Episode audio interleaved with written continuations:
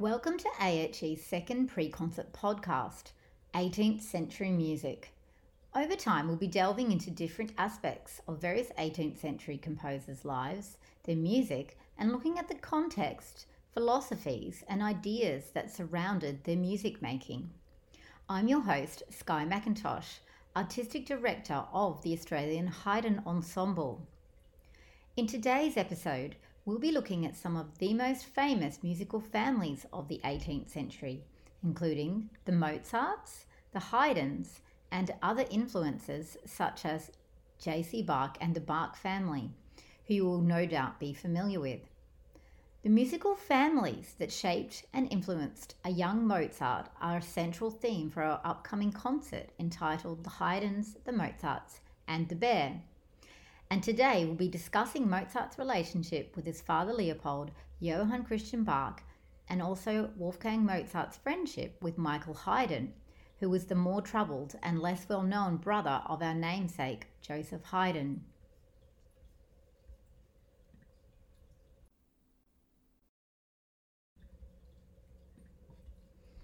The Mozart family was an interesting and close one.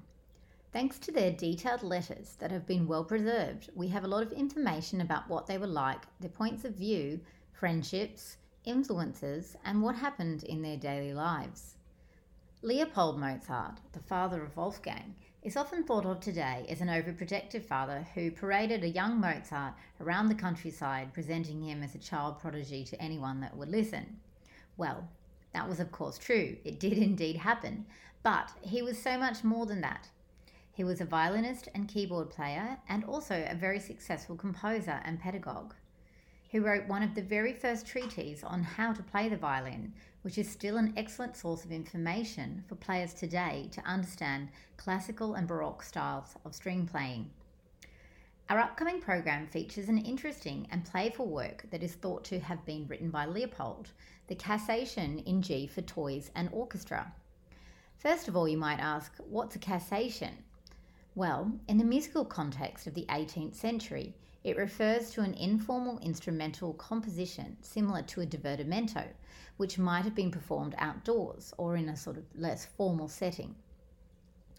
This work definitely fits that bill with the inclusion of toy instruments along with the regular orchestra.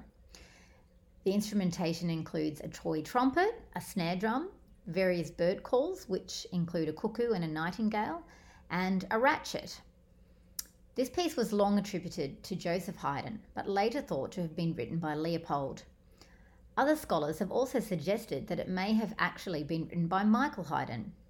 It's still not 100% clear and we may never know, but it's a very fun work and it plays well to our theme of youthful influence, capturing a capricious element of playful music and humour coming out of the 18th century. Let's have a listen to the first movement of that here, where you can hear the use of the toy instruments.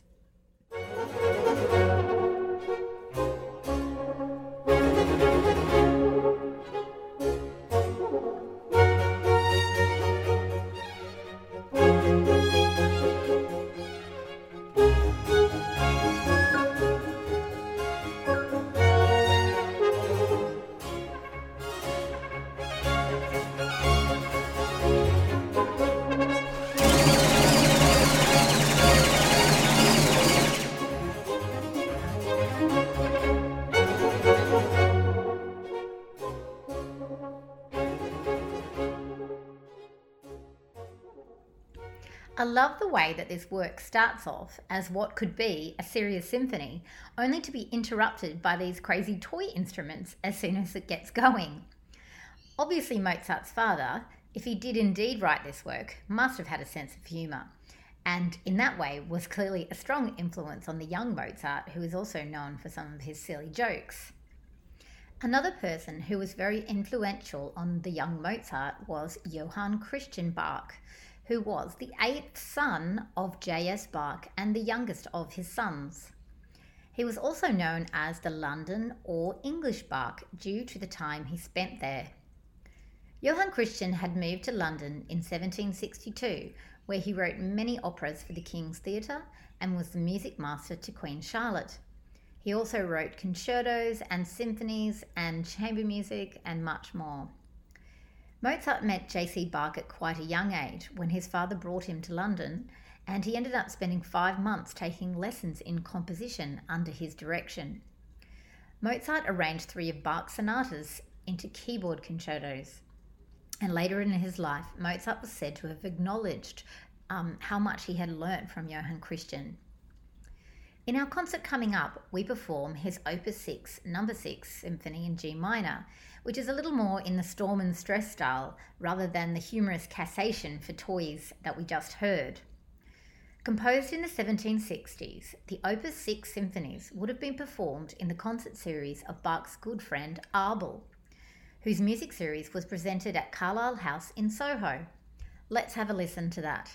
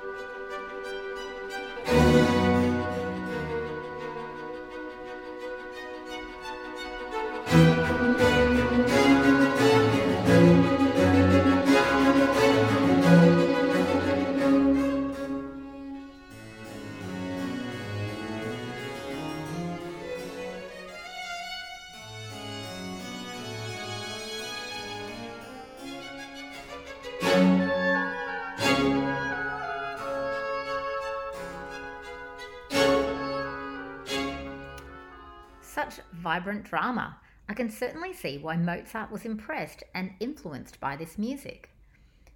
There was, though, another musical family that had an important influence on the young Mozart, and that was the Haydn family. Joseph and Michael were the sons of a wheelwright, and they were five years apart in age. Michael was the younger brother of Joseph and also became a good friend of the young Mozart. Michael Haydn was absolutely prolific in his musical output over a wide stretch of time. He wrote many concertos, serenades, dances, marches, string quartets, quintets, and also solo keyboard works, although his largest output was in the realm of sacred music. As far as we know, Mozart met Michael Haydn at the funeral of the archbishop whom Michael was working for but it's very likely that they met before this and that it just wasn't written down. Michael Haydn had been commissioned to write a requiem for the Archbishop, and Mozart was there performing in the orchestra. Though Michael Haydn and the young Mozart were 18 years apart, they became good friends.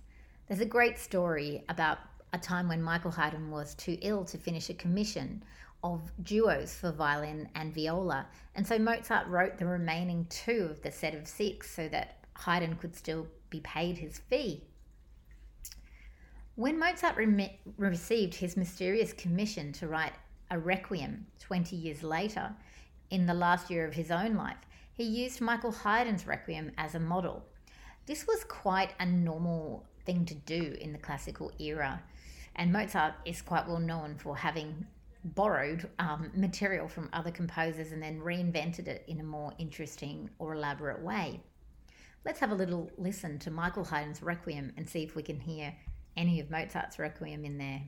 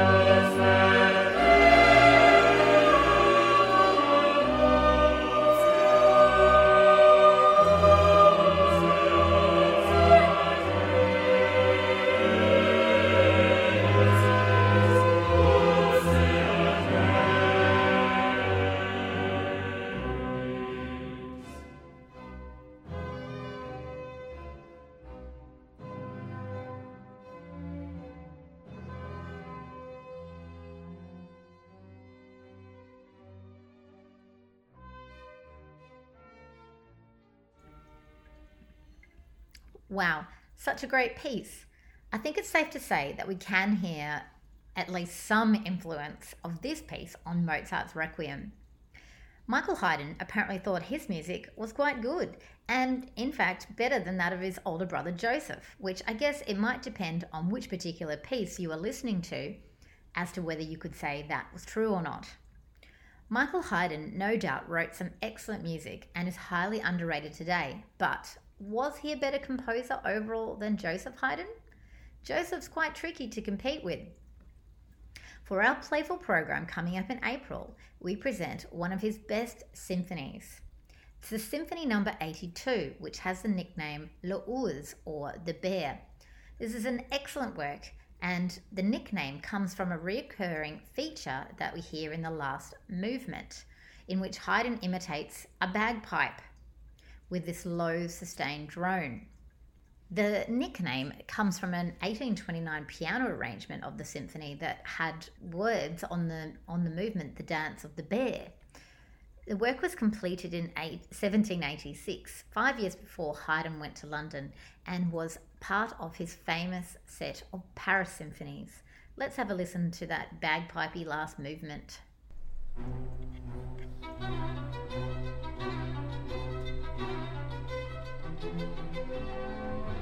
Thank you.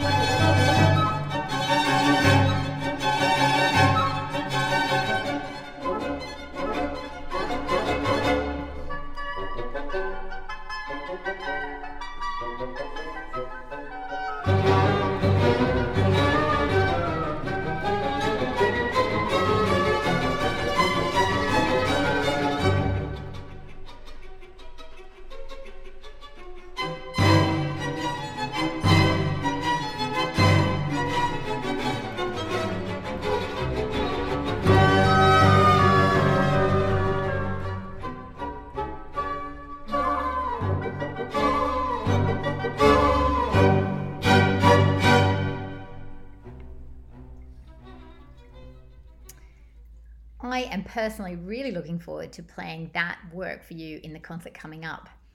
For me, a work like this really sums up so much about the 18th century. There's a sense of discovery, there's playfulness, there's the influence of other composers, folk music, and all put together with great beauty.